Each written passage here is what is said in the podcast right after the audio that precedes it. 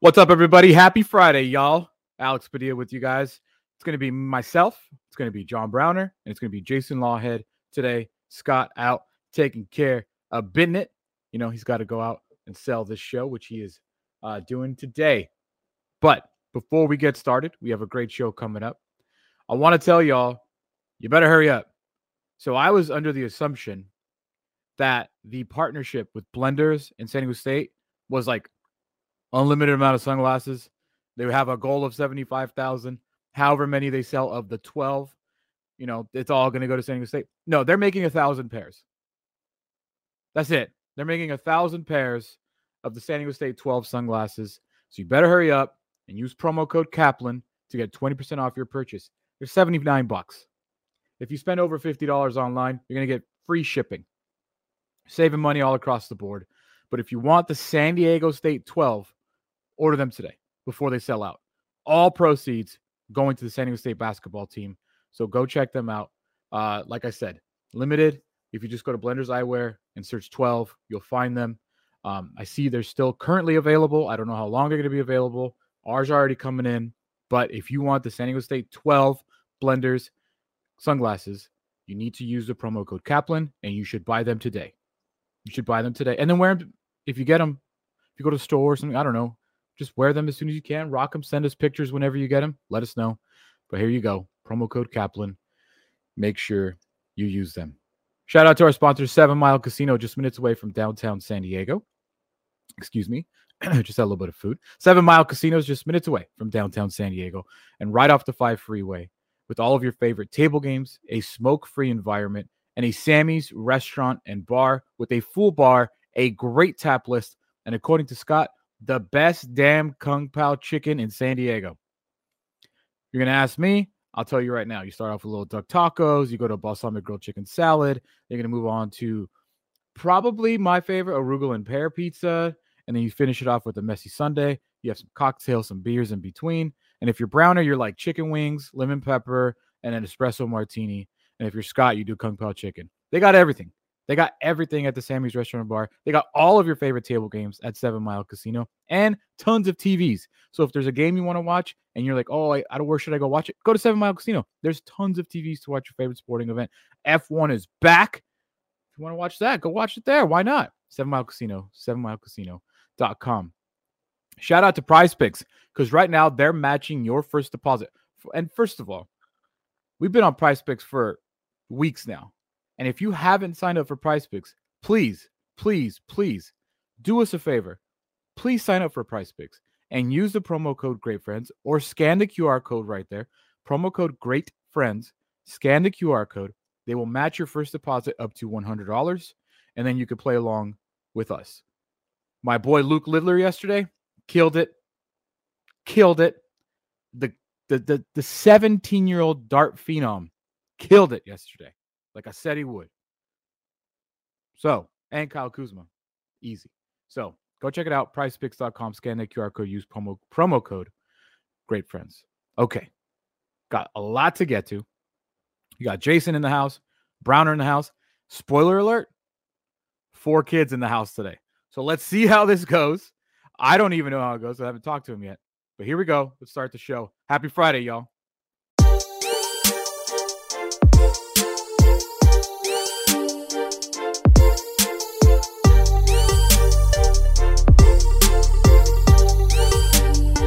All right, everybody, what's going on? It's Kaplan and crew with just the crew. Alex Grande, Lawhead. We are here with you guys today on a Friday. It's going to be a fun ass Friday. I could already tell. Jason just ranted for about five minutes about his his life, what's happening.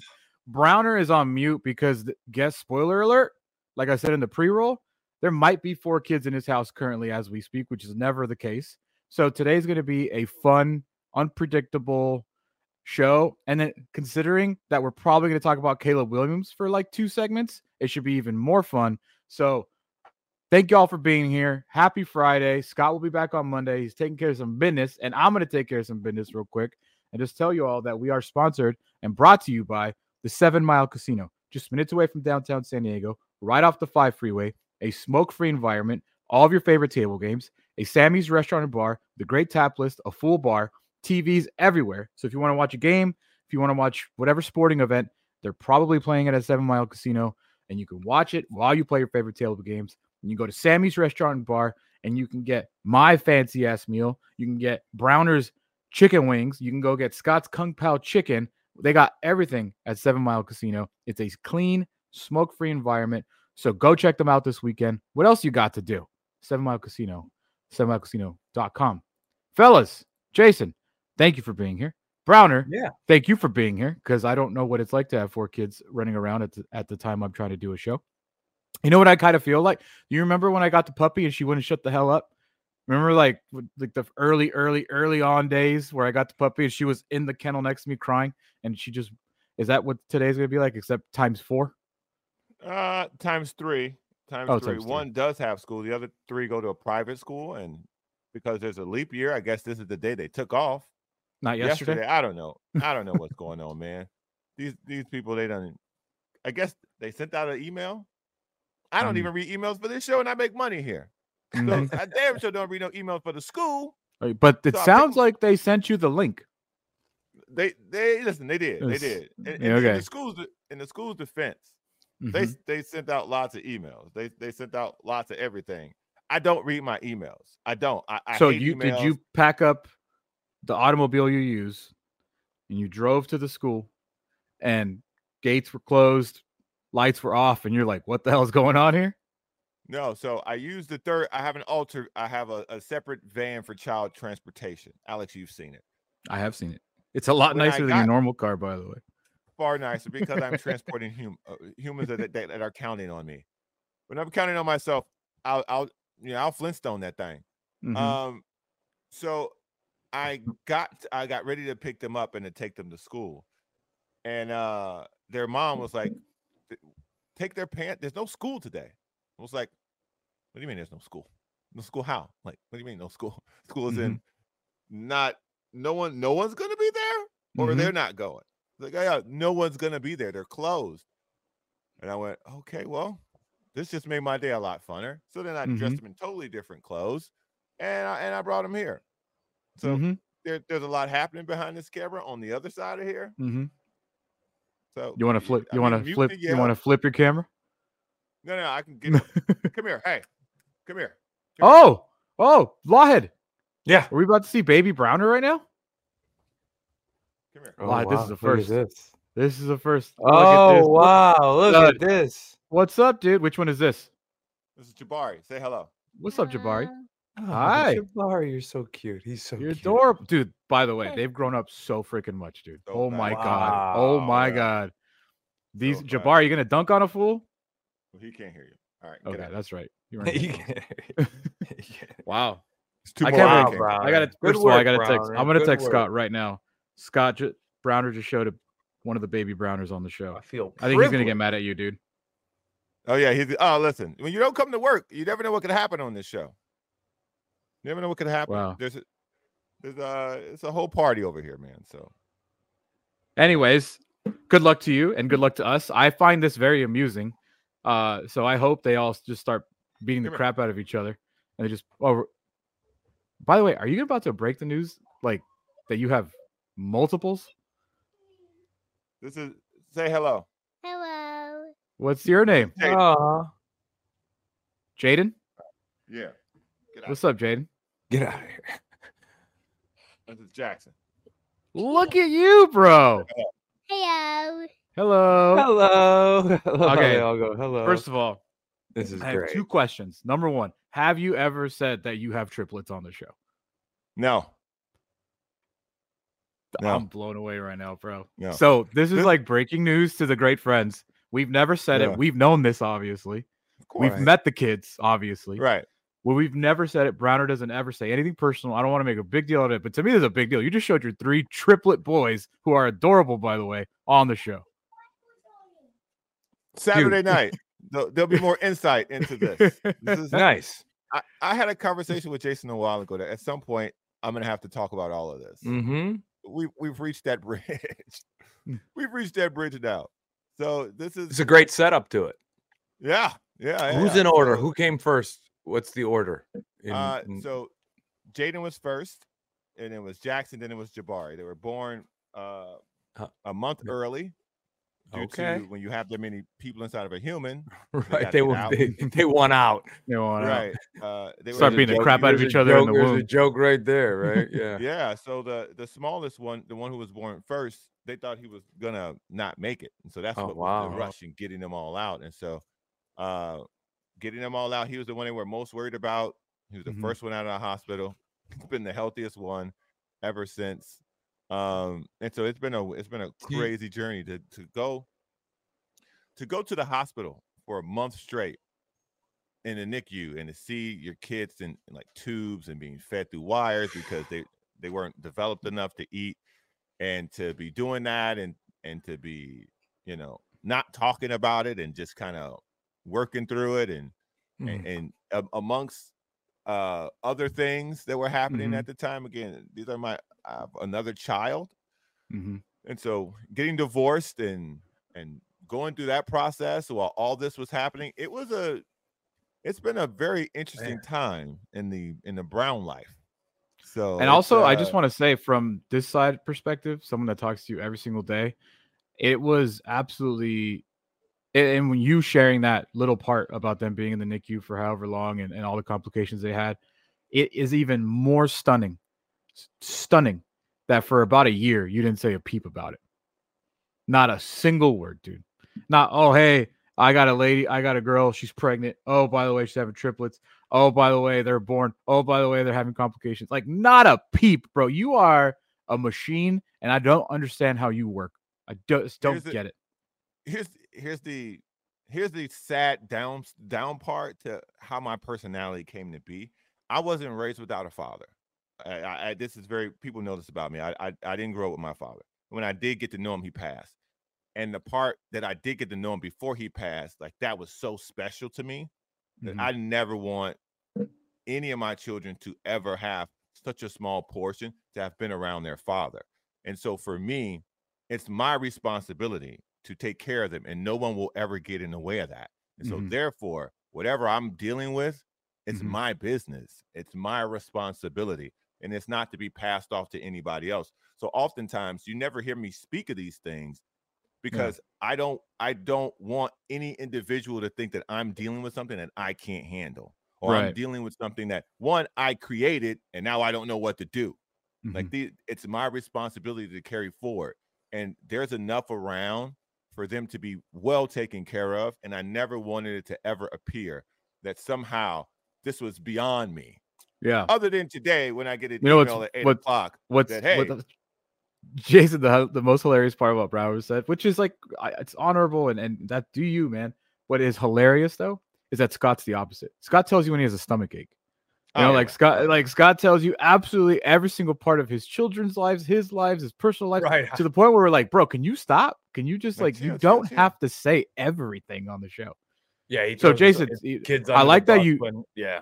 I like that you brought up the show tomorrow because Jason, we thought this was a we love when you fill in, so thank you. And B, Yeah. what a perfect time to fill in because both you dudes, you're headlining Browners featuring. Is that Yes. the term? Sure. Browners featuring, dude. How's ticket sales going? Can you tell the friends? Because I, think, when they're you said it. I mean, when you said I- it on the uncensored portion, I want you to say it now, like on the on the first part of the show about the discount for the great Yeah. friends. So if you say 1090, if you use that code um, by buying online, there's like, you know, you'll check out. Let's say you want four tickets, it goes to the checkout right before you're going to total. They give you the total.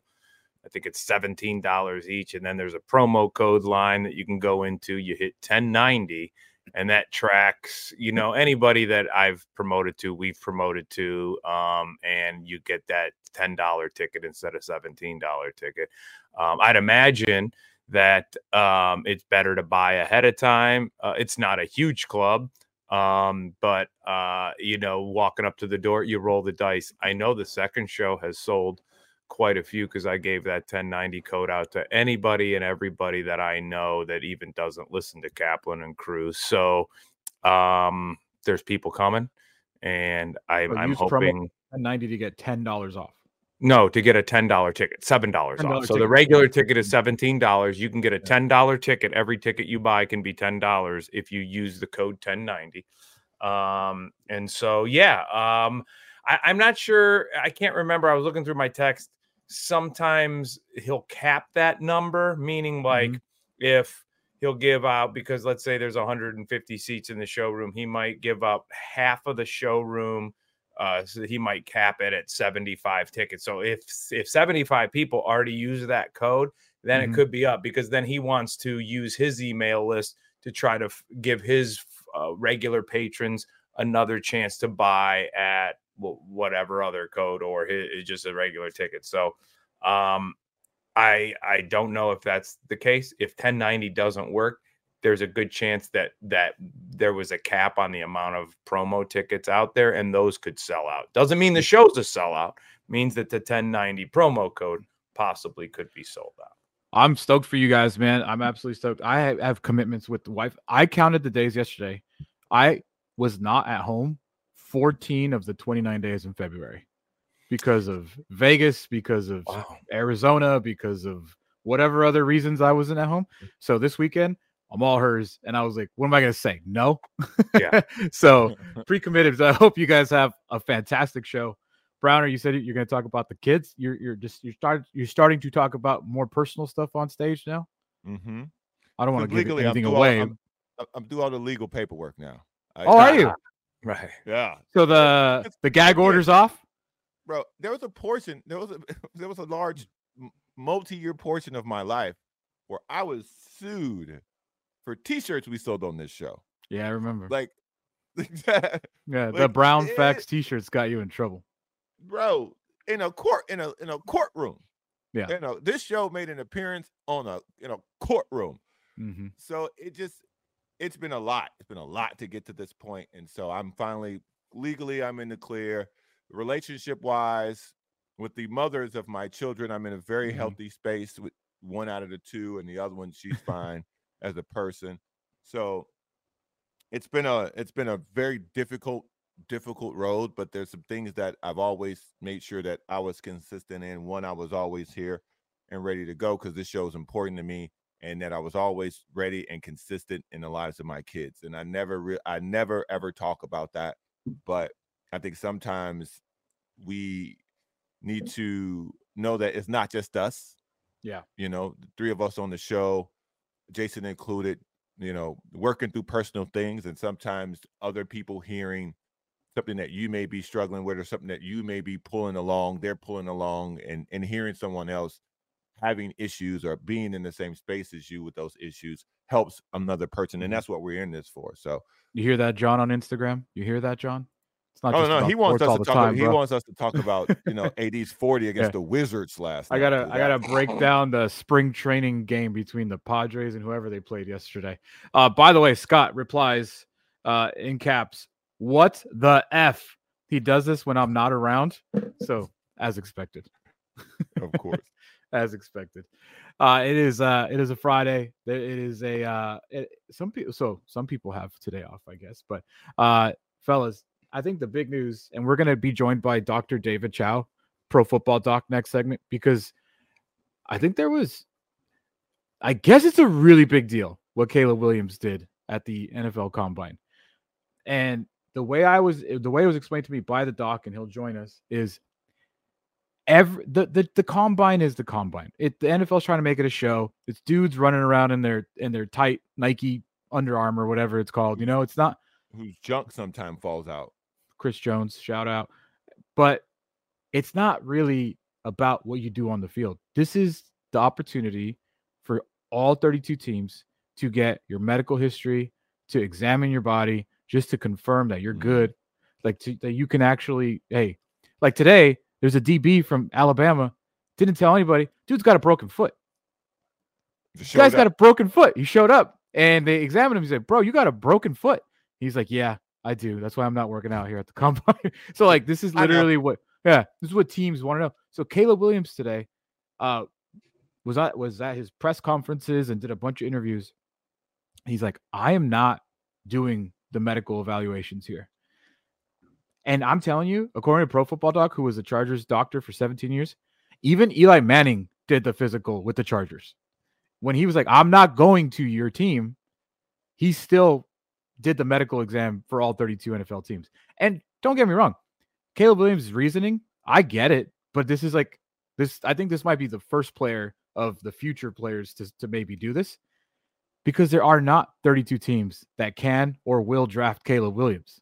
So why do all 32 teams need every single aspect of his medical history and what he's currently doing right now? I understand that. But it, at this moment where we sit today is a very historic thing that he did and people already are saying, well, he's already well so he wants ownership of the team. He wants this, he wants that, he wants it. It's just like adding to the list of the diva things that he people are really trying to paint him as. I don't know, Brown. Your your future quarterback No, making some no, history. No, no, no, no. Listen, don't do that to me. What I'm at some some points, you can be vocal about say what you don't want to do by not by going out of the normal. Caleb Williams and his people, they know that there is a stigma around them about his behavior and what he wants and his requirements and XYZ. So you don't now when you meet with people, when you meet with reporters, say, yeah, I don't mind playing for the Bears. I would love to get drafted number one to the Bears. Or if something happens, I would whoever takes me number one, I'm happy to go there. But also at the same time, throw a monkey wrench in there and go, yeah, I'm not no medicals for no one, No. anyone, Not for him. No, Anyone. nobody. nobody get medical. And so now that makes that makes me think that's his way. Now, what if he gives medicals to certain people, like let's say the Commanders? Well, the he's doing only, medicals to to people that he's meet to teams that he's meeting with. Only the teams Which that he's meeting with. four teams. Yeah. Yeah. So, I mean, now again, I agree with you. Hey, if, if you're, you know, Kansas City, you don't need my medicals. If you're Buffalo, Right. you don't need my medicals. If you're Right. Cleveland, you don't need my medicals. Yeah. I'm Bengals. good. Like go through the list. Right. Chargers. Hold you don't need you don't need it. Chargers, Yeah. you, you don't need them. You don't need These 'em. teams are just going to use it against him because they're going Right. to play against him. Mm-hmm. That's a good point too. I didn't even think about it that way. I mean, I if don't you know have the you- medicals on a guy that's going to be a top pick and he's going into your division, I mean, you don't have a chance to get him. You don't need him. Whatever. It's not on your Yeah. depth. Whatever. Yeah. Now you can use Lions that against him. Don't need his medicals. The Lions and the Packers don't. Minnesota might get crazy and, and say, "Hey, well, we're gonna make a move for Right. you," because they don't te- they don't technically have it. They have a guy, but they don't have a guy in the contract. Mhm. But they're two teams in the division. Why would you give the Lions your medicals? Why would you give the Packers your medicals? For what? What are they gonna do with it? Yeah.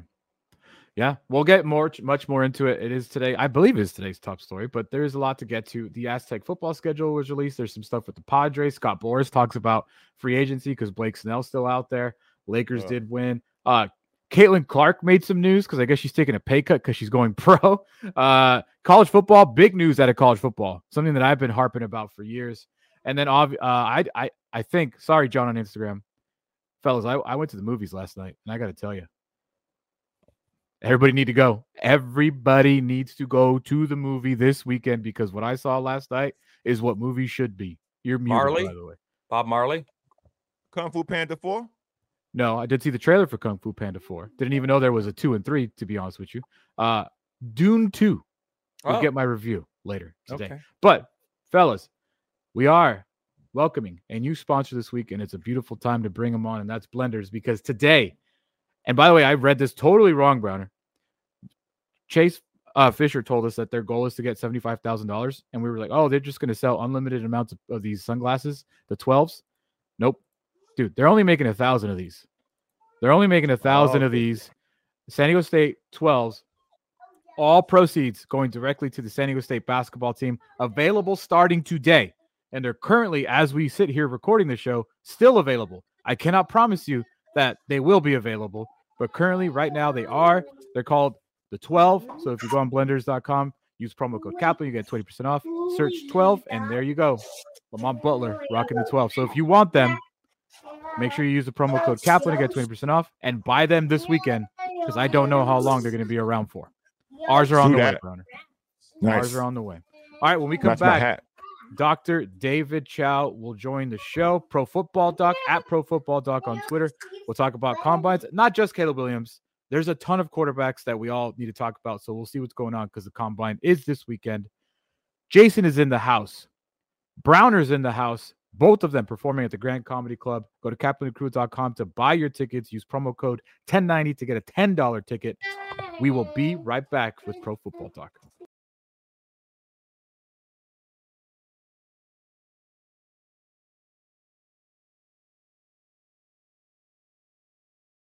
All right, everybody, welcome back to Kaplan and Crew with just the crew Alex Padilla, John Browner, and Jason Lawhead with you guys. By the way, they are performing tomorrow at the Grand Comedy Club. Jason headlining, Browner featuring. You can get $10 tickets when you use promo code 1090. Buy the tickets at kaplanandcrew.com. Go to our events page, click on the page, and it'll take you to the Grand Comedy Club's website. You put the promo code 1090, you'll get a $10 ticket. Jason said the second show's close to sell out or like limited available. So hurry up and go cop those tickets before they sell out. Uh, good luck to you guys. But right now, we are joined by the pro football doc, Dr. David Chao, who is in parts unknown because, Doc, some history was made today out in Indianapolis at the NFL Combine, right? The way it's explained to me, what Caleb Williams did today has never been done by any player refusing to do the medical evals. Is that correct? That is true. I apologize here. Maybe a little background noise. This is where internet is on uh, the uh, lodge in Montana. Here, you can look outside Oh, the wow. window here, Look at you. and uh, and I am representing. So you know, Nice. By the way, I Uh, love that hoodie. Can you can you show that hoodie again? I like that that lettering. Yeah. like that. yeah, Yeah. Caleb Williams. Look, I've been to the combine twenty plus times with a couple different teams, mostly with the Chargers, with the Vikings, with the Bears, etc. Never once has a player refused the medical physicals. Never once. This includes back in the day, Eli Manning when he didn't want to come to San Diego and he was manipulating himself in the draft. Even with John Elway, his mani- manipulation of the draft. Nobody has ever refused physicals. I'm not calling Caleb Williams out. I'm not saying his strategy is bad or his reasoning is not logical. I'm just saying no one has ever done it. And there have been plenty of players who have been in his number one draft position before. So it's sort of an interesting strategy to take to not do the physicals at the combines. He says he's going to do them with the individual teams, but there are those implications too.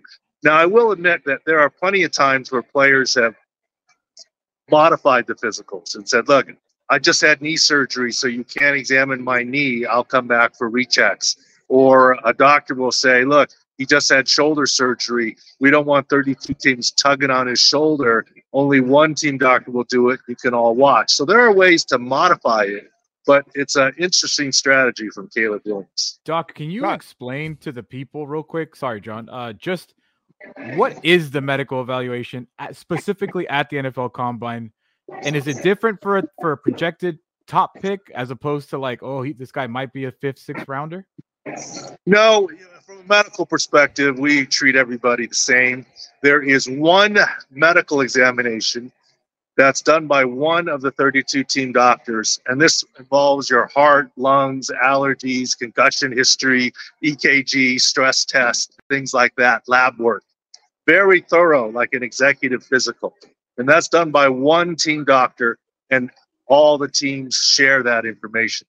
Orthopedically, there are six rooms, and all 32 teams have the right to examine every athlete, sometimes by multiple doctors. So, from my perspective, if I were advising Caleb Williams, and I'm not, he hasn't asked me, I have no, he doesn't have an agent, I have no contact with Caleb Williams. I might have said, why don't you do the medical exam because the lab work and other things are complicated, and you don't want to repeat that for Washington and Chicago and wherever else he's going. Just do that because that's not onerous. That's one exam that's comprehensive. And if you don't want 32 teams to get your medical information, you could say that. There's privacy rules. And you could say, look, I'm just going to have the Bears team physician examine me orthopedically, and you five other teams can come watch if you want to. Uh, you know, if that's he's worried about privacy.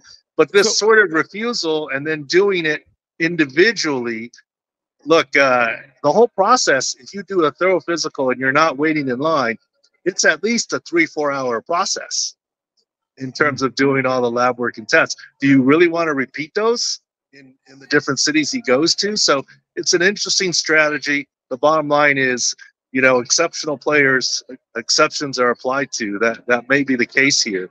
But I wonder how teams will look at this. Look, uh, when I was interviewing for my orthopedic residency or for a job and other things, I kind of did what the prospective employers told me to do, but maybe I'm a sheep. Maybe he's trying to be an individual, but it's an interesting uh, strategy, et cetera. Doc, so clear help help us understand something and kind of clear something up because this seems a, a tad cloudy. So, is he not doing exams for anyone, or is he simply doing exams for three or four teams? Well, he spoke uh, earlier today, and he said he's not doing any physicals at the combines. That's Okay. medical exam at the combines. And he says, look, 32 teams don't have a chance to draft me. Why should I share medical information with 32 teams? And he's not allowing USC to share his medical information with the teams. That's what teams do. They go to the colleges, they sign a waiver, and they get the medical information. He's not allowing that to happen for privacy reasons. That is his absolute right. But of course, he hasn't missed really any time. But it brings up the question: But what what is there something to hide here? For example, and I'm not saying it's the case. There was an Alabama cornerback who was discovered with a Jones fracture. Mm. He's going to need surgery. He's not allowed to work out at combines. He says he's going to try and work out at his pro day and then uh, have the surgery. Is there something being hidden here? I don't know. I'm not saying that there is, but he is not sharing his medical information with anybody. But he does say when he does team individual visits, likely the Bears and Washington, who else? I don't know. Atlanta, New England, I don't know who else near the top, that he will undergo a physical. So he's not completely refusing. He's just taking about it, going about it in an unusual way. And I hope people see I'm not dogging on Caleb Williams. I think it's his right to do so. I'm just calling out that it's never happened before. And I do say that it is a little bit unfair that there's been a report about the uh, his dad asking about equity ownership. You know what I mean in, in teams. First of all, that is an absolute ridiculous question. It can't happen uh, by NFL rules.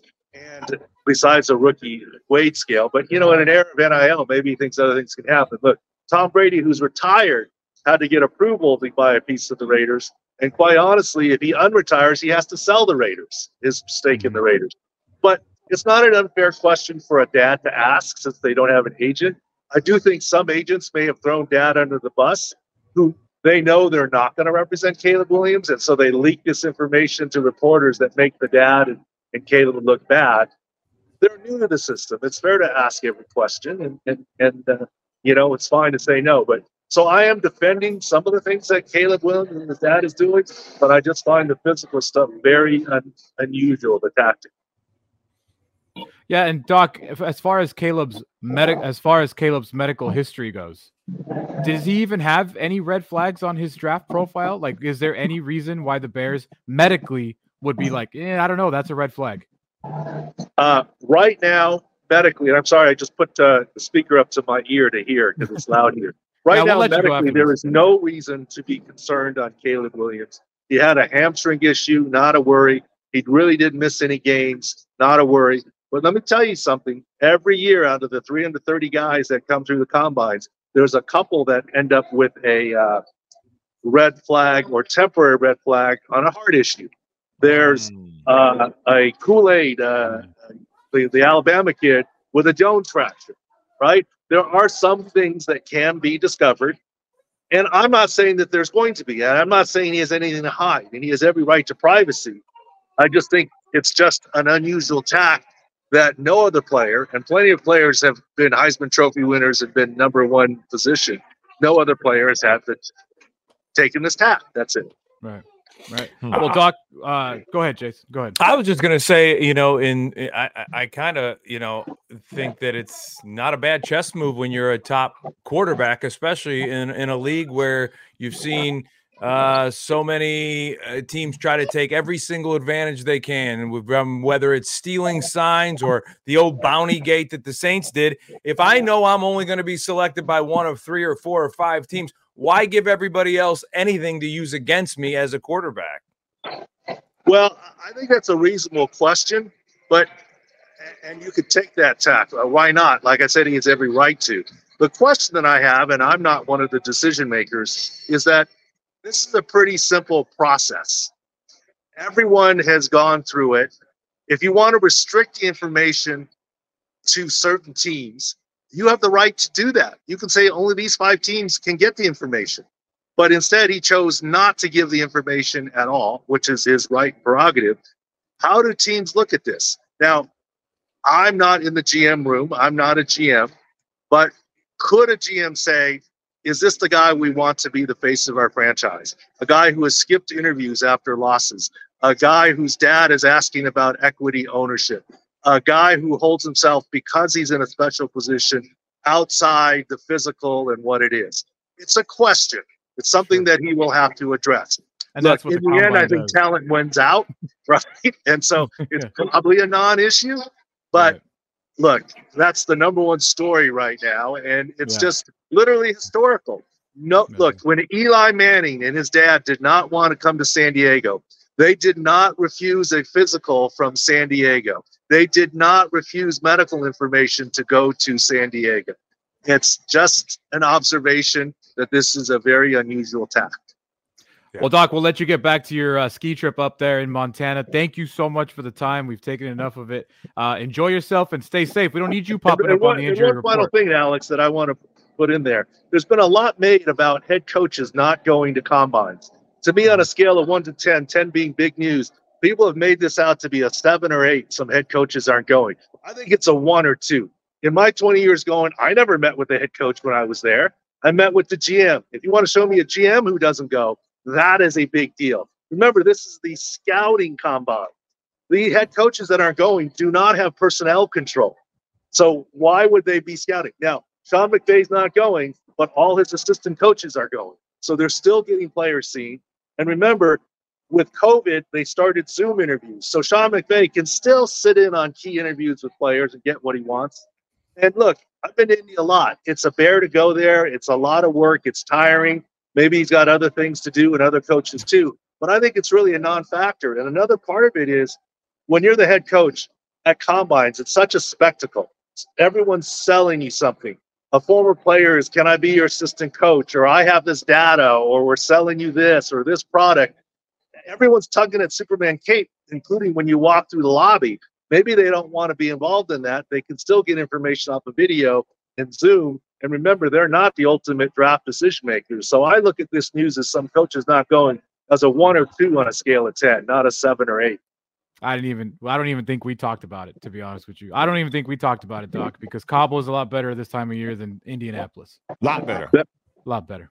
Sounds good. All right. Thank you, guys. Thank you, Doc. Appreciate the time. Always do. That's Pro Football Doc, sixscore.com. Go check out uh, sixscore.com and follow Doc at Pro Football Doc on Twitter. Yeah, man. I think like he said it. Like, is it a big deal? It's a big deal because he's the first guy to do it. But is it a big deal in general? I don't think so. for me as a as a player who as a person who wants their team with the number one pick to make the right decision to me this is just another thing that's not necessary that's becoming a thing like he could have just let usc release the medicals he didn't have to do anything for them to do that Yeah. i just think for him in particular the idea that this kid is a diva and then you do something diva-ish you there's as a face of a franchise there are some things that you just you gotta do them. Yeah. And he well, just- he here's just- uh well, let's let him talk for himself. We've been talking about it. This is Caleb Williams uh earlier this morning from Indianapolis talking about his decision.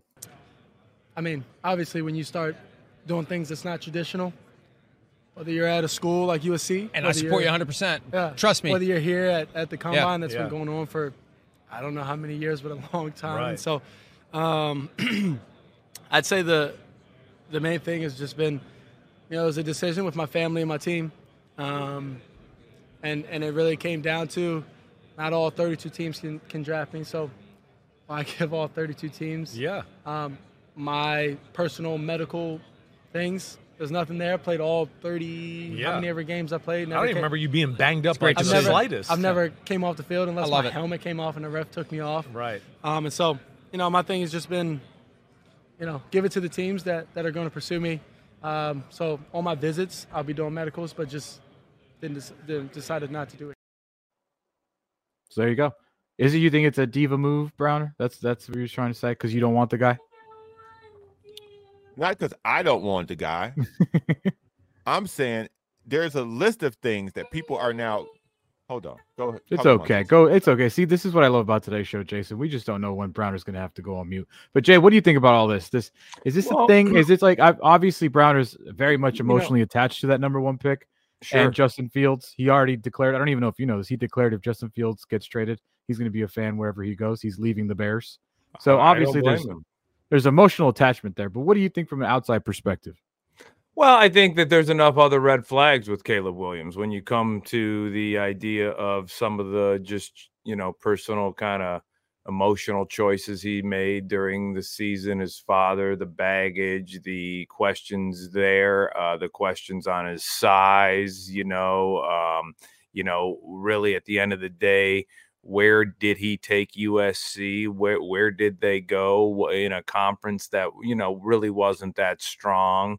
Um, uh, you know, I think there's enough of those. And look, Caleb Williams or not, I don't mind. I actually think, as I mentioned to the doctor, in these days of these teams gaining every single advantage over every piece of article of anything that they can, whether it's stealing signs or you know, um, you know, bounty gates or whatever else is going on behind closed doors to get every gained advantage. There's only a few teams, a handful that are going to have a chance to get him anyway. So why give any other team anything that they can use against you on some type of report or medical report? Just go meet with the teams you're going to meet with, whether you're Caleb Williams or not, because this is the most vital position in sports. It's you know, one of the most dangerous when it comes to one hit away. You're one legal hit away um, with 11 guys always coming at you, right? So,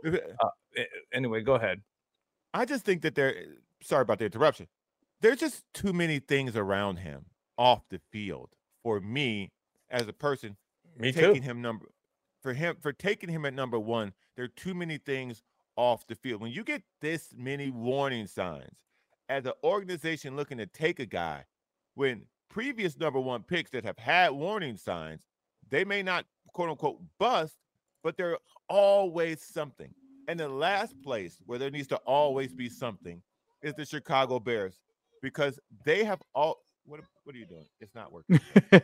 if you're the Chicago Bears, Browner, I'll cut you off while you discipline your kids. While you're the if you're the Chicago Bears and you have Justin Fields and you have a guy Justin Fields who, you know, whether you want to uh, highlight these statistical improvements or not, he has statistically improved every year he's been the Bears quarterback, okay? The Bears in a lot of other areas have gone backwards. Now, uh, they they did a nice job uh, towards the middle and the end of the season as as they ended the season. But is Caleb Williams uh, worth giving up everything that you have around you to build with Justin Fields if you maintain these picks? You keep what you already have in the queue. Keep Justin Fields. I mean, I just don't. I just think I, even if he releases medical and it was the most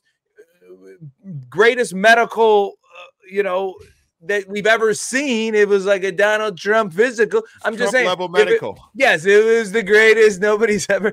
I mean, And no one's even if he had that, he's there's medical. enough other red flags from his his leadership, uh, his his father, the distractions, the baggage. How And really good is he? And, and- why give up all that when you have Justin Fields, who's gotten better? And by the way, from a Bears perspective, from a Bears perspective, a person who watches every game, the one thing that you are not concerned about Justin Fields is off the field. Right. The, he's got that ace in the hole. When Caleb's doing these things, he has to be the Bears organization has to think that he is so so much better than Justin Fields that they're going to take him because Justin Fields as the leader, the the the face of the franchise has been fantastic. And he's proven that he can take lumps in Chicago already and get through them. Caleb Williams, I mean, when the good was the good at USC, little old USC, when things were good, it wasn't always great. Okay. There were always, there was always something hmm. wrong, even when, you know, things were positive, eh, so to speak, at USC. And, you know, they were uh, above water with wins than losses, and you know they would come out of the gate highly ranked, and by the end of the season, um, they went backwards. USC always went backwards as a team, no matter what Caleb Williams' numbers say. Uh, to me, especially in this last year, uh, the Bears forged forward with a lot of challenges. I mean, Justin Fields was up against a lot, and he could have just went under a rock, and those numbers could have went south and abysmal, and the Bears could have been the worst team in football but they weren't.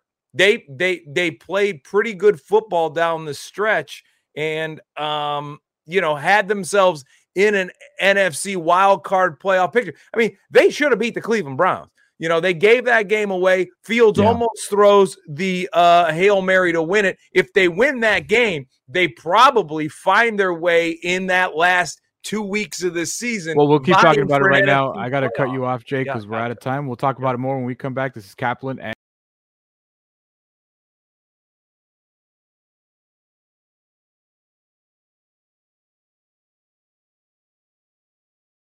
These are the best commercial breaks of all time. You can hear all three of Browner's kids singing Old McDonald had a farm. Yeah, yeah, yeah. Uh, this is Kaplan and crew with just the crew, Alex Browner and Lawhead with you guys.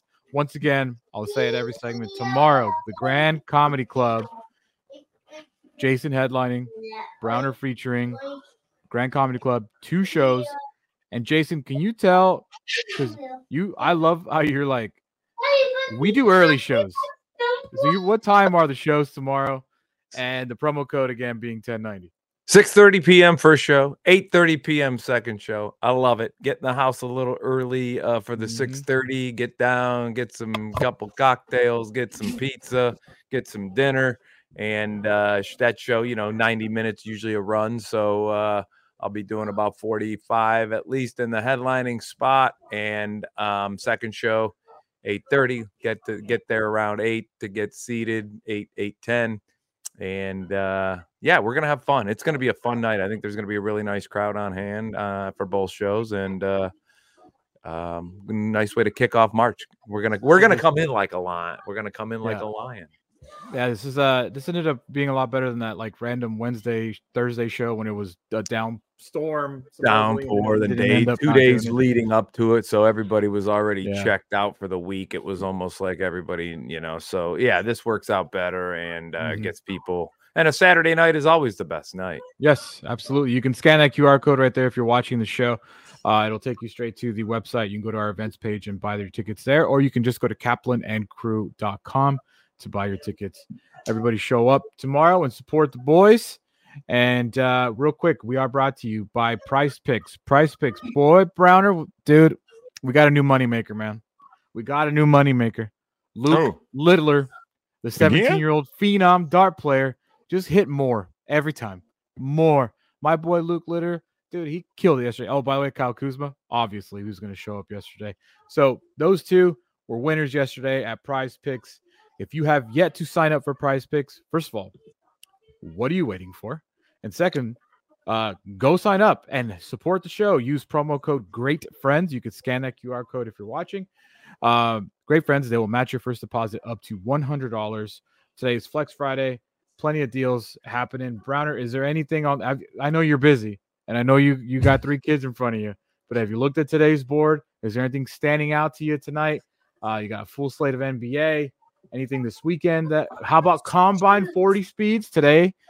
That's always a fun one. Jason, would you ever Prize Pick someone's 40 time? Like Jayden Daniels? More no, or less 4.51 40 time? No, I, I, wouldn't. I would have to no. I, it, it, yeah, I don't know what the turf's okay, like. I gotta, uh, I gotta tell you, dude, the turf. JJ JJ McCarthy's 40 time is a 461. That seems really low oh. to me. You mean like, slow? Oh. Slow. Right. No, no, no. Like no, like that. If he runs oh, four, you think six, he's faster than if he runs faster four, than six, you thought it would be. I does doesn't does he scream speed to you? Listen, I I'm not on the JJ McCarthy whatever this bus is that people are driving for this kid. I'm yeah. sure he's a great kid. This guy's not an NFL quarterback. Like Patrick man. Mahomes ran a four eight, and this guy's going to run a what? A four six one. No, That seems I'm gonna go. hi- that's yeah. I'm gonna go. little- I'm gonna go more on that one if I had to take a guess. Uh, but I honestly, I have no idea. Never seen the guy. Michael Penix Jr. is a four six four. So you tell me Michael Penix Jr. is gonna run slower than JJ McCarthy? McCarthy's long. The He's guy's had two got better ACL tears, so Yeah, I don't mean anything. Well, no, I Michael mean, if you- Penix is taller than JJ McCarthy. The Hmm. J- I this, this I I don't JJ McCarthy had one loss in his career. That's awesome, okay? But you were playing with arguably one of the best coaches in college football, and you were a run first team. Like you literally won a game where all you did was run the ball. That doesn't that doesn't, you know, inspire confidence in your ability at the next level. And then I watched you in a championship game against a solid college defense. Really seem oh is average. Yeah, I'm not. That's not a first round quarterback to me. That's not a first round. That's I don't that's think a- he's a first round quarterback. But these Yeah. are your top quarterbacks. Uh, well, PrizePicks.com slash Great Friends. Uh, use a promo code Great Friends. They'll match your first deposit up to one hundred. They're both six three, and Penix is carrying almost 15 pounds heavier than Yeah. McCarthy. if you're looking at this draft board, I would say for, for sure the top three are going in the first round. Caleb Williams, Drake Maye, Jayden Daniels. And then I don't know. I don't know if teams are going to reach on Penix just because his injury history. I mean, the guy is hurt every single season. Bo Nix has been in college football for about 10 years. And. Mm-hmm. JJ McCarthy, I mean, do people even give him any credit for winning the national championship? Or do they just give the defense and the run game the credit? So I don't know. I don't know how many first round quarterbacks there are. I don't know if Four.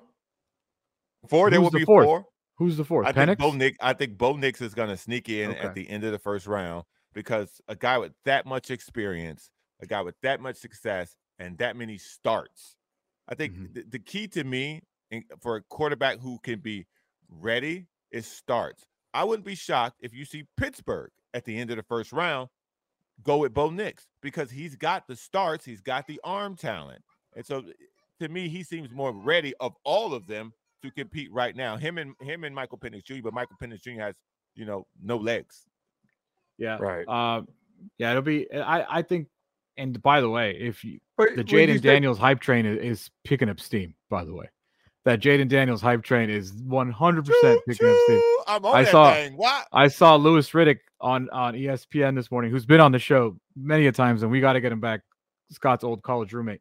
Uh, this is him talking about Jayden Daniels and Caleb Williams. And I think his game translates perfectly to the NFL. And I'm telling you this from what I heard in terms, terms of some of his meetings that he has had, he comes off super smart. He knew exactly what this offense uh, entailed last year at LSU. He can explain it from A to Z. And he's someone, I'm telling you, there are people who think that this guy is the best quarterback in this draft. Now, that doesn't mean he's going to go number one, but I'm cl- I, I right now have him basically neck and neck. And really, what it's going to be, it's going to be about the comfort level that a team has with him that's going to decide it ultimately. Yeah. Okay. So wh- which Well- Heisman Trophy winner you want? Right. The one who seems to be getting better, I- I or just- the one who seems to be Well, the yeah, Jayden Daniels was in talent. college a lot longer, a lot Yes. longer. You know, Yes. Caleb Williams not only started for two years. Jayden Daniels, here's the comparison, played uh, almost 20 more games in him. Uh, but stat wise, they're very similar. They both run a lot too, which is which is what you kind of need almost nowadays. Both Heisman winners. Okay, I wouldn't look at these. But do you, though? They run a lot. Like look In at the big picture, do you yards? though? What's that, Browner? Three thousand yards compared to. Well, he was a 900 starter for five years as, as opposed to two years. You forget that Jayden Daniels transferred from Arizona State. He played at Arizona State for three years and then went to LSU. Jayden Daniels been a starting quarter, a starting quarterback in college football for five years, so that's why he's got two thousand more yards, for three more you- years. Even if you, even if you double to start, no. Even if you. By the way, if you're just tuning in, real quick, if you're just tuning in on radio or wherever you're watching, uh, Browner's three triplet boys, breaking news, are in the house with him for the first time ever. So that's the kids that you hear. Those are the lullabies you're hearing. Those are the children's songs that you're hearing. His kids are literally right next to him. So first of all, shout out to Browner for powering through today because you easily could have just called out, but he's the Iron Man. Uh, so that's the noise you hear. Hey, what's up, buddy? say hello, Hello. Which one's this again? Jackson. Sing "Old McDonald." Oh, it's on it's hard to. Oink, oink. What are you doing? Say, what are you doing? short- that was a short version. He just cut no, out. He just cut out Yeah. some of the lyrics there. This is the I second time you that. let me down with a performance, son. Like, you're not coming up no more. Come on now, man. Had a church. He had to sing at church. So he, so they they uh due to their class, they all have to do a performance at church. He sings all day, all the time. It comes time to perform at the church. He got nothing. He won't sing. He just sit down on the stage. Um, so what were we talking about? Jayden, yeah, either way. It is it is interesting. And this is always what happens every single year, right? Like besides the Andrew Luck year, isn't it always someone's coming up, someone's tumbling down? This is just what happens. Who would who would you say though, out of this group of quarterbacks that we just looked, who would you say, honestly, from what you've seen, Mhm. has the best pocket presence of any of those quarterbacks? I gotta tell you, 100 percent brutal, brutal, 100 percent honesty, dude. I've seen Drake Maye play zero snaps. Okay. I've seen Bo Nix play maybe a half. I've seen Jayden Daniels highlights, and Mhm. I've seen every game of Caleb Williams' career. So Okay. I will tell you Caleb Williams, just because that's what I know. I've seen the All right. throws that I- Caleb can make. I've seen him do it outside Mhm. the pocket, inside the pocket. Caleb Okay. Williams has not been blessed with incredible. He doesn't have any first rounders coming out this year. He did have Jordan Addison last year. For me, I think J- Caleb Williams I- is going to be a very good pro, a very Okay. good pro. All right. Uh, I may disagree with a very good pro analysis, but I and I may say from what I've seen, the best pocket presence to enter into the NFL might be Penix Jr. Um, out of all those names. And what we've seen, I think, a lot of, and, and the rushing yards are great, guy with his legs are great, all of that stuff's great. But then when it gets to the nitty gritty, and why can't Lamar Jackson get a team to a Super Bowl, or or the the the, the, criticism of you know Justin Fields is a great Josh runner, but Allen. they got to they got to run they got to run less. Josh Allen, you know, yeah, he's a great runner, but they got to run less. And, and when you look at the guys that were there at the end of the season this year, and we're in the vital games, you know, uh, Brock Purdy, uh, uh, pocket presence, Jared Goff, pocket presence.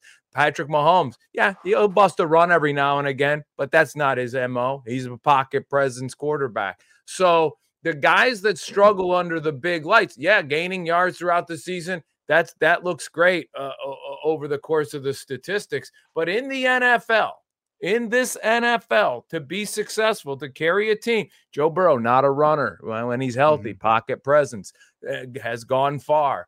Um, Matt Stafford won a Super Bowl ring, not a runner, pocket presence. So these are nice things to be able to run and use your legs like Daniels and uh, Caleb Williams and some of these other guys.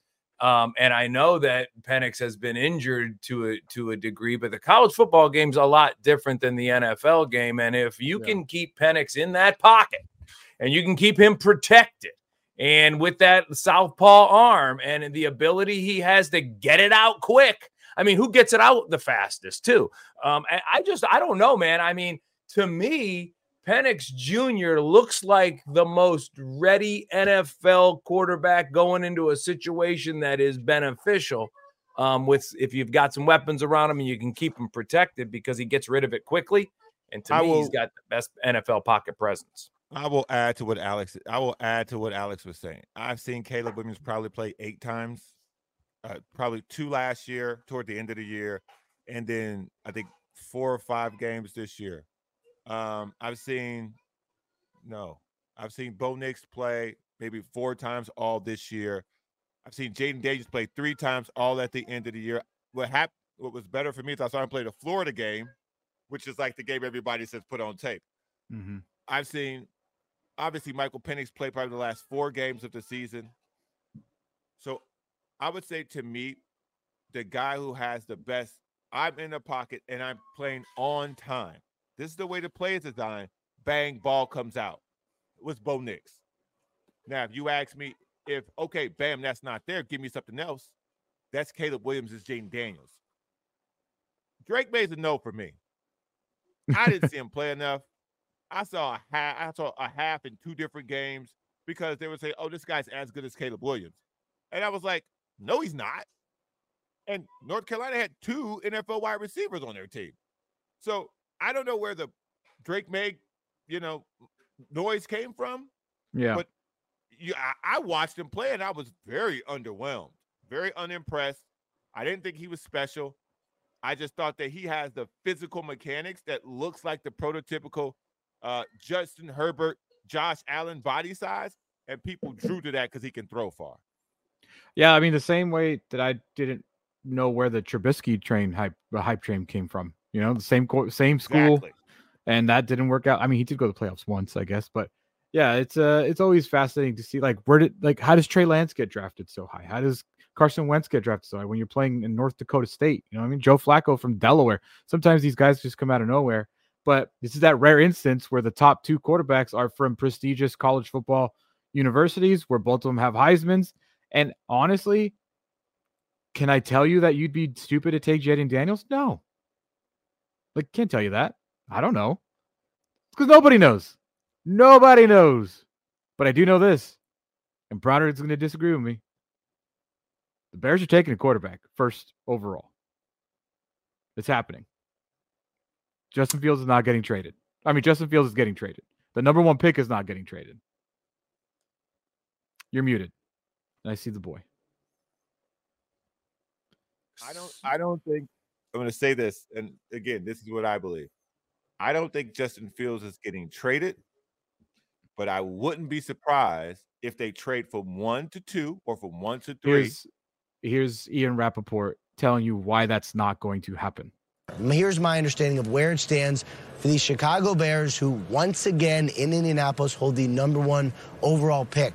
In order for them to move off number one, to trade number one, and forego the chance of taking potentially Caleb Williams at the number one overall pick, it would need to be a historic draft haul, a crazy draft haul. And I have not yet talked to any team one, willing to make that happen, or two, that believes they can. It certainly seems like the Bears are heading the direction of taking Caleb Williams at number one, which would mean There you go.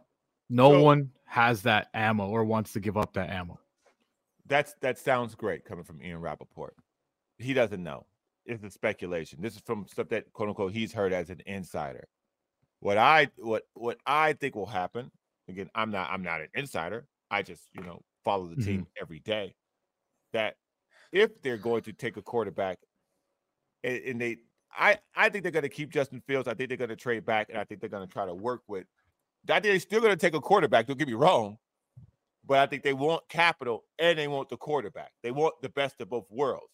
And I think they can get that. I think they're going to trade back to two or three, and then they're going to take a quarterback at two or three. Now, I think they should take Marvin Harrison because I think he's the best player in the draft, but that's a whole different conversation. Even he didn't show up for his press conference today. Red flag. Red flag. Mm, Right? yeah, If we're gonna we got we're gonna spread it that we're gonna spread the, the red flags evenly, right? equal. It has to Yeah. be equal.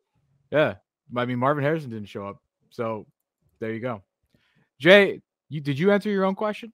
Who's who's who I, I just think if you know everybody, everything I've seen, and with size and uh, you know the ability, yeah, Caleb Williams had a great year, but you know he's not going to be looking over college defenses anymore. You know, and you know the the the the the size scale goes drastically different on the other side of the ball. So when you're playing eleven defensive NFL players every week that belong in an NFL defensive starting lineup, um, you know pocket presence at the NFL level is way different than college. It just way Yeah. it just is. And I just feel like, you know, to me, Penix Jr. fits the mold of a more ready going into the NFL, looking over the I mean, look, he was a little off. He was a little off. He was a little off uh, against Michigan just on some throws. a just- lot off.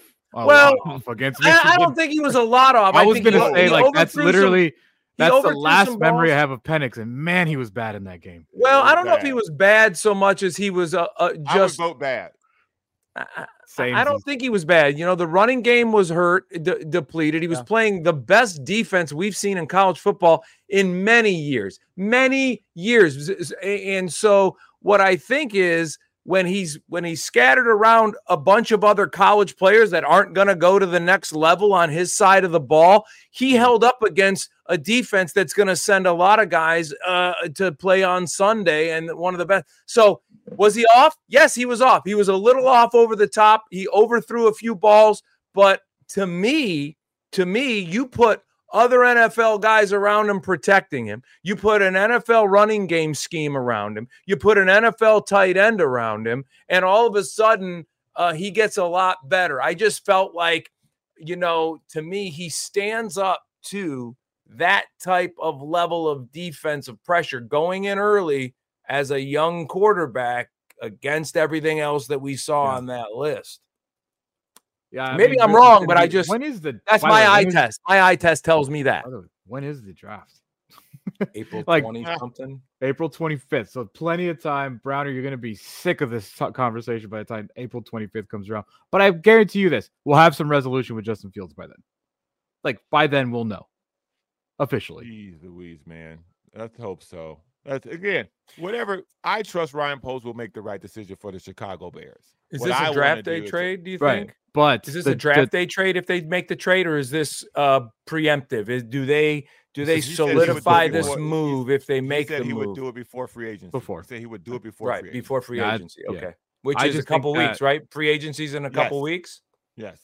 So how far, how long after when Justin Fields gets traded somewhere, do you then show up with that team's jersey? Like the, the next day after that? Do you just Day go to one. the store? Day you you got to customize it. NFLshop.com. Okay, just want to make sure. Just want to make sure that NFL Fal- um, Falcons feels one. Okay, cool. Just want to let let people know that that happens. Yeah. you will disavow the Bears, and you will put your flag no, no. on your My- new team. My Bear fandom gets my Bear fandom gets split. It's 25%. My fandom gets split. 25% Chargers, 25% Bears, 50% Atlanta Falcons. What if it's the Pittsburgh Steelers? Ooh, 75% Pittsburgh Steelers, baby. Yeah, Wow. representation is important. So when you got my dog Mike Tomlin as my head coach, Well, ooh, dude. and Justin my quarterback. What about Raheem Morris? Representation too, man. I, I gotta see him do it some more. All right, man. We'll be right back. Uh, some Padres news to get to, some Aztec news to get to, and highlight of the day. This is Kaplan and Crew.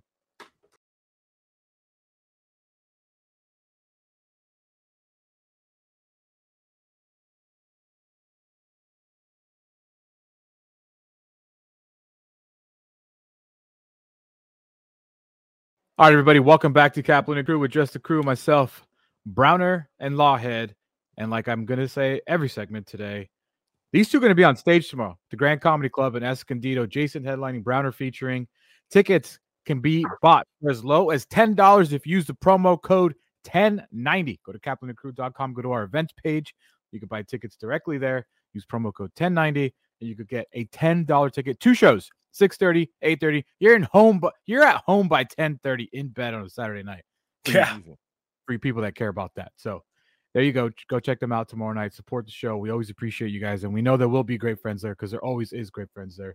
So shout out to y'all, and good luck to you two boys. Um, I just have to say one quick PSA, Browner. I don't know if you get this as much as I do, and it's probably because I'm on the Kaplan and Crew social media pages. Some of y'all need to let it go, man. Some of y'all need to let it go. That could be a long list of things. Blake Snell's not signing with the Padres. Ooh, the- uh, but Like, in their defense, but- in their defense, hold on, hold on, hold on, hold because I got to back them up on this. In their defense, the longer this goes, why What? not? Well, Okay, not? here here's some cold hard facts for you. If he And taking, Jason- if he out here taking year by year deals, why but not? the year by year deal is still what's the number? What's the number? Because here it is. Currently, where the Padres stand, I, I went up and I, I needed to find this just to tell people this is why it's not happening. Currently, the Padres payroll for uh-huh. 2024, as it stands, $152 million. Now that's well below the threshold, the C the, the tax threshold, the CBT threshold of 237 million, which if you do that, then you get taxed. But because the Padres have so many big deals and the way those deals are structured, their tax figure, and y'all can correct me, but this is my research, 215 million right now for 2024. That gives them approximately 22 million dollars right before they get to that threat that tax threshold. So you're telling me, and I don't know how this stuff works, But you're telling me, unless this dude takes a Ohtani deferred till 2070, you're telling me that Blake Snell is going to take less or about $20 million for one year? Again, let's Two years, 44. let's, let's just say this because And that puts them right there. That means they can't do Right, anything saying, but- else. Like right, they can't do nothing, dude. This is this, this is what I I just want to be very clear about what I say about Blake Snell. It is Oh, oh, you muted you. Something happened there. Something happened there. We lost Brown. Go, you go. Huh? I love today's show, by the way. This is something Scott would say. This is something Scott would say. I love today's show. There's three kids running around Browner. He's distracted. He's trying to make a Okay. point, and then as soon as he makes a point, he mutes himself. It's great. destroying everything. I I didn't I was muted by someone else. Okay. Uh, Blake Snell. This the idea that the longer it goes, the more chances you have. If if if he defers, because that's out there now too. If he defers, and He two deferring. at 20 million for a year, we now know that Blake Snell cares about lifestyle. Sounds like it. If that's not the case, he'd have taken the Yankees' money and the Angels would have never come up. So this guy cares about lifestyle. And you know what I say about people who play here? They love it. They Mhm. absolutely love it. It's part of the reason they suck when they get here because it's awesome. Go outside right now. Go outside and get some air. That it's snowing in other places. Okay. So what I'm saying is Blake Snell at 20 million isn't a stretch, man. It's not a stretch. We'll I think you it's a bit 10, of a stretch. Defer the other 10. He's not going to defer because he doesn't have that kind of he doesn't have that kind of uh, grip Cash. like like Ohtani. That well, meaning that Ohtani is going to make off the field money during this deferment that is just uh, Correct. mind-boggling, eye-popping. That a Blake Yeah. Snell just doesn't have that kind of charisma or or person Endorsement He money just doesn't bring exist that. like it, that. it doesn't exist for Blake Snell. I don't care if he's on his fourth Cy Young award in a row. It just isn't there. Um, so I mean, Ohtani's sponsored by a country. You know what I mean? Like exactly. I mean, absolutely a continent, uh, Right. You know, um, uh, so that part of it all is, you know, it's neither here nor there. eh, But Yeah. but Snell, I don't think is obviously Boras or Snell. I, I don't see them. They don't take any. They're not going to do a one year deal anywhere. It's going to have to be two, even on the lowest end. It's going to have to be two, 50 million in that neighborhood. Uh, would he take a would he would he stay home for lifestyle at 22 million to keep him at the tax? Two year 44 with uh you know a bonus if he wins another Cy Young? Possibly but um so I agree with Browner in the sense that I don't think you know in defense of you know, the let it goes I don't think it's still impossible Mhm. um but you know I think obviously Boras is f- still feeling the So speaking of Boras, the there was a press conference yesterday, and I love what you just said. He is feeling the market because I think Scott Boras 100% overplayed his hand with Yeah. both Cody Bellinger and Blake Snell. And I think now, yesterday they did it, or was it this morning? They did a press conference uh, in Arizona with Cody Bellinger and Scott Boras. Uh, not his fault, not his player's fault, but the market's fault. When you go into these things, there's variables. And what are the variables? And the variables relate to uh, teams and, and such. And we have some irregularity going on in this current market. We have close to 11 teams that are spending less money than they did a year ago on, on competitiveness in light of the fact that we have record revenues in baseball. And when you have that irregularity ongoing, that obviously is something that we had I think 15 contracts of four year or more signed in 22, and then in 21 the same. This year we've had four. So it's the the irregular Wah. irregularity of the market. You know, teams last two years were just handing out money. How dare they figure out that those deals are stupid? And they've And been now nobody burned. wants to give these Right. monies out. they've been burned the bogaerts types of contracts i mean and like it well, there was a, a a period of money ball and mm-hmm. then okay let's go spend a bunch of well it came and it totally overcorrected overnight and so you've got all these monster contracts and not everybody can defer like ohtani it's just Or will, so you have this like clash of the ohtani deferment and everybody else getting mm-hmm. burned on a, either a Bogaerts deal or whatever other long-term deal they feel burned on. And then pool holes. You could look at Rendon. It's not just exclusive to the Padres. This is Of course, I'm just baseball. saying. Yeah. Yeah, yes, absolutely. The current one that matters here in San Diego, Xander Bogaerts. Right now, people are not loving that deal. Maybe some people like Scott don't love the Manny Machado deal. You're looking at you, Darvish. That dude's got Yeah. five years left on his contract. He's gonna be 42 years old. He'll be 42 years old pitching on this team. Yeah. So when Scott Boras talks about the irregular irregularities of the market and how teams uh are making more money but they don't want to spend it, no, they're just smartening up on their money. And I'm not sitting here to tell you guys that players shouldn't make the money. I just think in baseball, these 10, 12, 14 year contracts, what? Like those Yeah. days, I think are numbered. And I know we just got a few of them, and I know the Dodgers just handed out a bunch of them, but those I don't for Cody Bellinger and Blake Snell, I just don't see it. Well, the the non-Dodger teams that were doing that are gonna have, have now ceased that operation, right? So the Dodgers and the Yankees can always, uh, uh, always, and will always be able to offer that. But these other teams that tried to jump in, and when the Padre, when a team like a Padres gets burned on a deal, or a Mariners gets burned on a Cano type of deal, like then they go, we can't do that anymore. Like we tried to do what the Dodgers do with one or two guys. Well, they can do it with five or six, and we we don't even want to do that anymore. And you're muted, Browner. I know you're trying to make a point. So, So the- Two Texas teams, yes, the the Rangers and the Astros. They seem that they seem to have the ability to do it. right. Dodgers and the Yankees. That's the list, buddy. That's the list. And you got to remember too, me- the Padres don't have a TV partner. The Correct. Padres are doing Padres.tv. The Dodgers are getting $100 million a year from their television partner. The Yankees have their own in New York.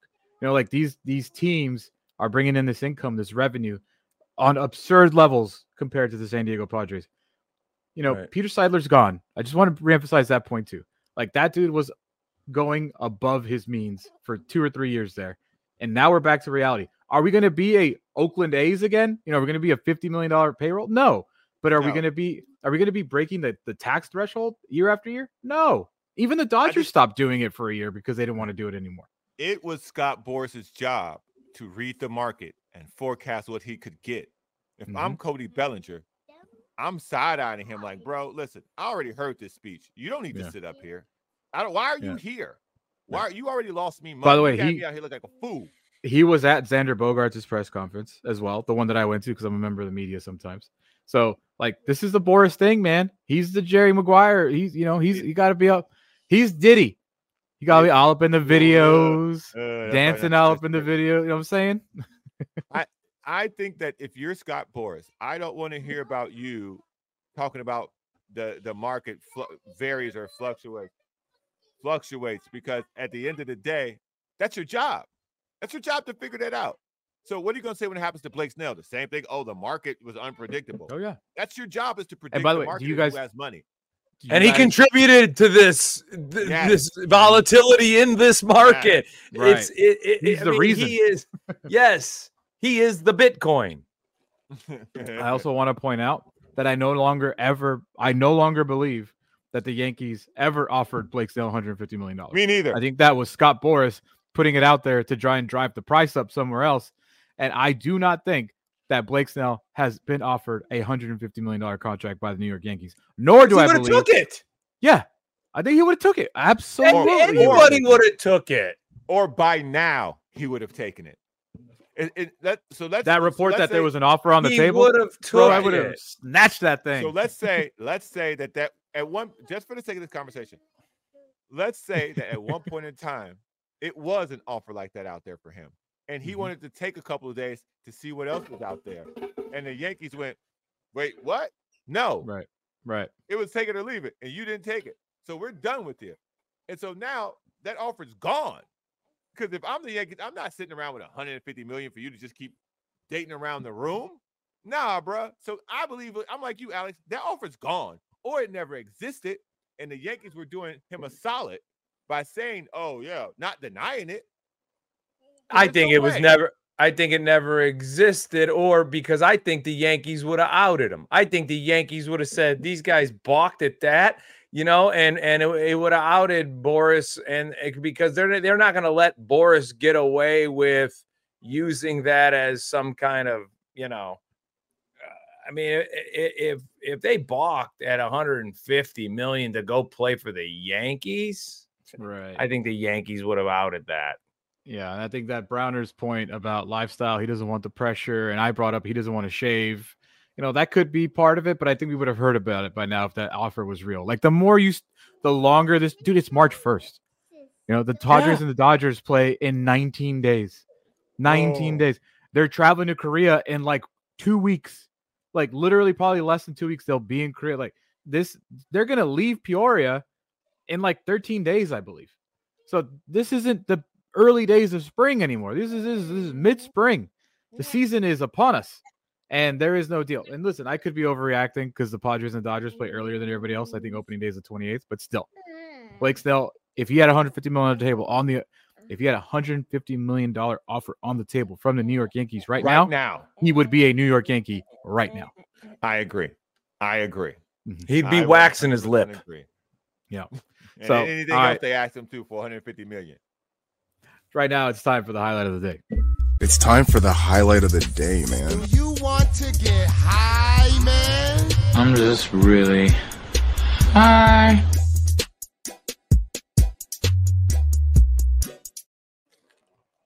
I also want to point out before I get to the highlight of the day that there are two of the hosts. Okay, I'll say it this way three hosts, four hosts, if you include Jason, eight children, part of the family. All eight children start, their names start with the name J. Just put that together. I just put that together. Ah, that's the thing. All of them. All of them. Justin, Jillian, Jaden, Julia, Baby J. Oh, and wow. then what are your kids, your boys' names again? Jaden, Jackson, Jabari. So there's two Jadens of the eight. Yeah. I don't know if they're spelled differently. J A Y D E N. They're all J. There are none but J's on this team. None but That's J's right. on this team. All right, promo code is Better Bud. Spend a minimum of seventy five dollars at Tori and California Holistics. You're gonna get seven. You're, you're going to get twenty percent off your purchase at Tori and California Holistics. It's unraveling at Casa Browner with as he has triplet boys. Uh, that's my highlight of the day, Jason. He went public with that news, but I also It's do have a real big. highlight. of It's the the highlight of the week, highlight of the month, highlight of the year. Yeah, I actually think that this has brought so much joy to me today that Browner shared this news. I don't know why. Like the fact that we don't have to keep another secret anymore. The fact that we could just say we went from oh yeah he has four kids to now we are like oh yeah he has triplet boys and they're adorable and look at them. But anyways, uh, Jason, have you heard? This is the real highlight of the day. Have you heard of the story of Chiefsaholic? Chief Saholic? Chief Saholic. Chief Don't Saholic, know. a unofficial mascot for the Kansas City Chiefs, who would dress up as a wolf with a big old red Kansas City jersey, go to every single Kansas City game, uh, was like one of the top recognized fans in the NFL. Chiefsaholic, Like a No bank idea- robber or something.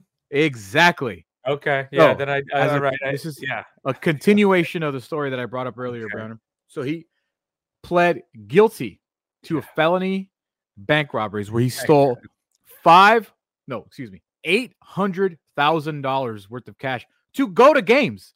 Like he That's did what it he was doing. It. Right. He was doing it so he could go to all these games. It was like like the movie Point Break. They were just robbing banks just so they could go around the world and surf. Right, right. We're not trying to like roll around in Lambos and stuff. I'm just trying to go watch Mahomes play some football. Uh, so he's faces up to 50 years in prison. I wanted to play this yesterday. We didn't get to it. This is not an SNL skit. This is a true clip from the news. This is Chiefsaholic. This is his lawyer. This is a statement that his lawyer decided was an appropriate response to his client pleading guilty to felony robbery, where he faces up to 50 years in prison. This is a real clip. This is not fake. From the beginning of this case, folks, the government has been blitzing, and Xavier's pocket was collapsing. But today, Xavier stepped into the pressure. He took responsibility for his actions. He stood up in court, humble and repentant, and admitted what he had done. Now, if I know anything about Xavier and if the Chiefs Kingdom knows anything about Chiefsaholic, we know that he doesn't give up. We know that if he stumbled and he fell, he didn't let his knee touch the ground. And that's because he's capable of doing a great thing.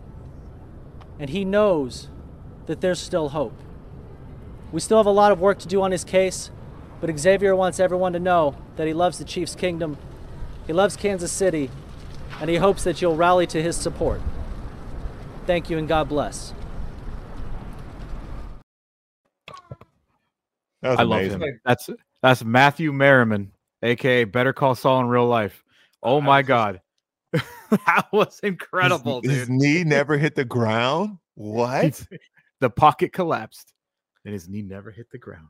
Did this guy think that I his can't client didn't play for the Chiefs? He's aware of that, right? His client was I don't think never a so. member of I don't think so. I think I don't think so. I think you're a Chiefsaholic. He's oh, he plays for the Chiefs. Cool. I mean, just We used to be a serious country. This place used to be somewhat of a serious country. It's over. It's It's, over. just all of it has just been down. the- It's just, it's not serious. First of all, the case Wow. itself is the case itself is awesome. It's going to be a movie. I guarantee you, it's going to be a movie or a terrible uh-huh. like Hallmark series. It's gonna be like bear cocaine type of movie. Cocaine Bear. That's cocaine bear. It, that it's gonna be like the. It's gonna be th- at that level of like ridiculousness. Like it's gonna, Uh, what's a chiefaholic is what it's gonna be called. Chiefsaholic. Can you imagine? Just, it would be literally who said it. I don't for. It is literally Point Break. Like I said that. this- yeah, it's yeah, yeah. You that's like he did. He robbed banks just so they could go surfing. They didn't have any other intent. They weren't like, you know, master criminal minds. They never wanted anybody to get hurt. It was like the last thing was like to shoot the gun. They they they wore you know presidents' masks to make it funny. Dude, That's what this is. But this guy's gonna Cocaine wear. Bear was a great movie, by the way. Was Cocaine it? Bear was a great movie. Yeah, it's awesome. By the way, Really? has there ever has there ever been another movie that was a like, hey, these kids are just gonna do cocaine No, and we're just I never not gonna kid e- we're just gonna movie. laugh about it. Like that's what the whole premise of the movie was that these kids did cocaine and and got then the lost b- in the woods. because a And bear the bear find made by bear finds the cocaine and gets all coked Yeah. up.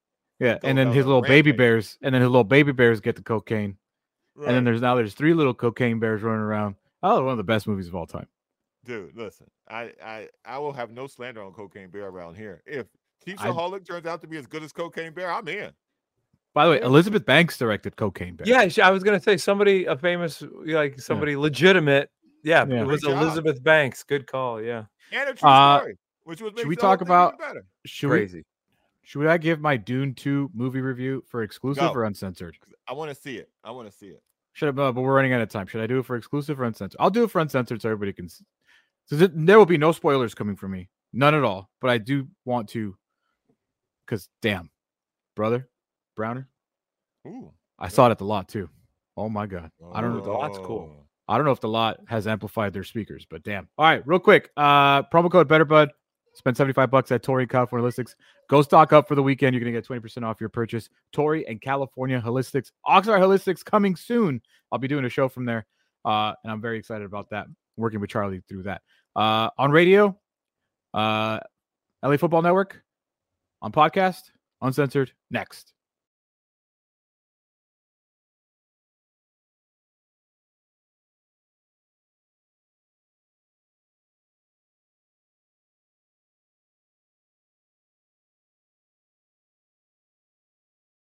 All right, y'all. We are done for the day. This is uncensored. Uh, once again, if you missed it, uh, these two performing at the Grand Comedy Club. Go buy your tickets, Kaplan and Crew, uh, kaplanandcrew.com, and use promo code 1090 to get a $10 ticket if they're still available. All right, real Yeah, quick. gonna be fun. I went to the lot last night, 7:30 show to watch Dune 2. Jason, did you watch Dune 1? Are you a movie Is guy, by the way? I'm a movie, of course. I'm a movie guy. It's been a while since I've been to the theater, but Dune One meaning like the original or the remake? No, No, the, man, the remake on HBO that was Come on, released during old man. COVID with Timothy No, I haven't seen Chalamet? that one. I haven't seen sorry. that one. Yeah, Zendaya for two seconds. Spoiler alert. Oh. Um, in the first one, like they advertised Zendaya, like oh Zendaya's in this Barely movie. Zendaya, she was in it for like two minutes at the end of the movie. Anyways, uh, so I went last night. No spoilers at all. I will not say a single thing about the movie itself. I will just say this. I don't know how else to say it. That movie's why we fucking go to the movies. Hmm. Like that's why we go to an actual movie theater. You know what I'm saying? Like you can watch an incredible movie at home and be all up into it, but when you go to the theater, you go for that shit. Like you're like, fuck. Like that was a movie, dude. Like whether So- you like the movie or not, at the end of it, you're not gonna leave there saying like, "Yo, that shit looked cheap. The CGI was terrible." Like, you know, you're not gonna see, like, you're gonna leave there and be like, "Fuck, I just saw a movie, man, like a blockbuster." I saw Doom one in the living room. I thought it was amazing. I thought it left a little at the end for me, to be like, oh wait, because I had- also, I had if no you remember, of- they but they never marketed it as part one. right? Because I They didn't- just I said didn't know- Dune. I didn't Right. I didn't know it was two parts. Me so neither. when the first one ended, I was like, what the fuck? This movie Yeah. is over? Oh, give me Yeah. more. Give me more. And so then they told me about that there was a second one, how long it's gonna take to come out. I was a little frustrated.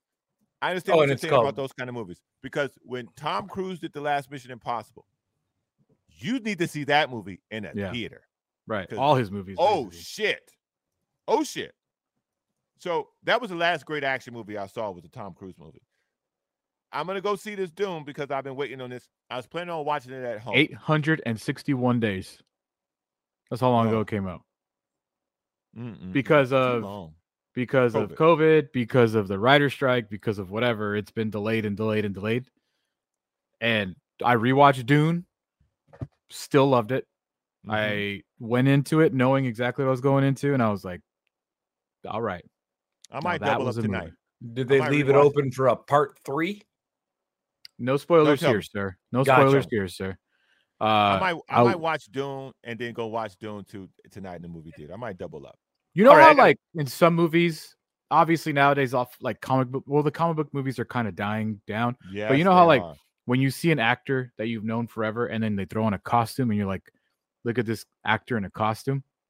The thing about Dune is that you know every fucking actor in that movie. Like you've seen them in something, right? Like I'm telling you, Thanos, like Josh Brolin's in, like literally name them. They're in it. Dave Batista's something. Uh, Right. fucking Christopher Walken is in it, and like it doesn't take you out of it. You know, you're not like, oh, look at Christopher Walken playing the Emperor. Like, no, you're like Walken as Emperor Ev- in the blank. Zendaya is in is in a million things, you know, like Timothée Chalamet has been in a bunch of things, but you they all oh Elvis, what's his Elvis face? is in it. Austin uh, Butler. Austin Butler, dude, incredible at whatever uh, character he was. I'm telling you, like you know every actor. Oh, the the the the girl from Mission Impossible, Rebecca Ferguson is is in. Dude, I'm telling you, they're all wearing these silly costumes and these crazy makeup, and you're not looking at them like, oh, look at this fucking guy in this makeup. Like this, whoever directed that movie, shout out to you, man. And like I said, whether you like it or not, that's up to you to decide. I'll just tell you, like you're not gonna leave there upset that you sat there for almost three hours because Dennis Villanueva directed that movie. Mhm. Is it better than uh so when it comes to like action remakes, is it better than Mad Max, Tom Hardy's Mad Max from a few That's a great ago? question. That I pro- fantastic. I That literally was would put it in the same category Okay. Because They're they making Because I really another one, liked by that one as a remake. yeah they both making a, uh they made another Mad Max Furiosa Road.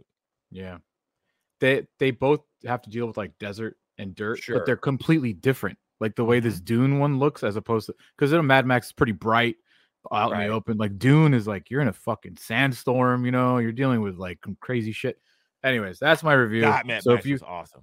if you got time to go to the movies, go to the movies. And We'll if you think I'm wrong, I'd love to hear why you think I'm wrong. Like I said, whether you like it or not. Monday totally we're up to going to see uh Monday we're going to a matinee to see the Bob Marley movie. See, like that Um, movie to me, like I definitely want to watch it, but I could watch it at home. Like I, I Sure. don't feel a need to go to the theater for that one. Sure. But we love the sense? music. We love music. So we love like that like you know, that's something we want to see in the big screen. If like, you know, we we wanted to see uh Bohemian Rhapsody on the big Mhm. screen with uh, you know the, the the Queen movie and that kind of thing. So um but yeah, I- I'm gonna have to maybe uh entertain the idea of going to Dune. Maybe what we'll do is we'll uh theater jump if it's like There you go. after Marley and it's There down the hall. We'll go down there. Bro, and I watched jump. it. Um, I watched it at the lot at Liberty Station, and I picked because it was like sold out everywhere, and I picked second row. Oh, bye. But No, but it was like it was only like eight rows, so it was still Did you lean back? Right. there was nobody behind me. You can order 'cause I was dinner in against there I was too, against the know. wall, Mhm. And there was nobody in front of me because it was the walkway. It was the perfect place to sit. And yeah, we got food, we got drinks. It was it was awesome, but it is long. It is Yeah, long. we're going to Cinépolis for this one. I like that one too. I love good Cinépolis. theater, it's yeah. just a little too far for me. It's Yeah, a we're bit- a bit of yeah. a drive. yeah. Um, but yeah, we, movie started at seven thirty.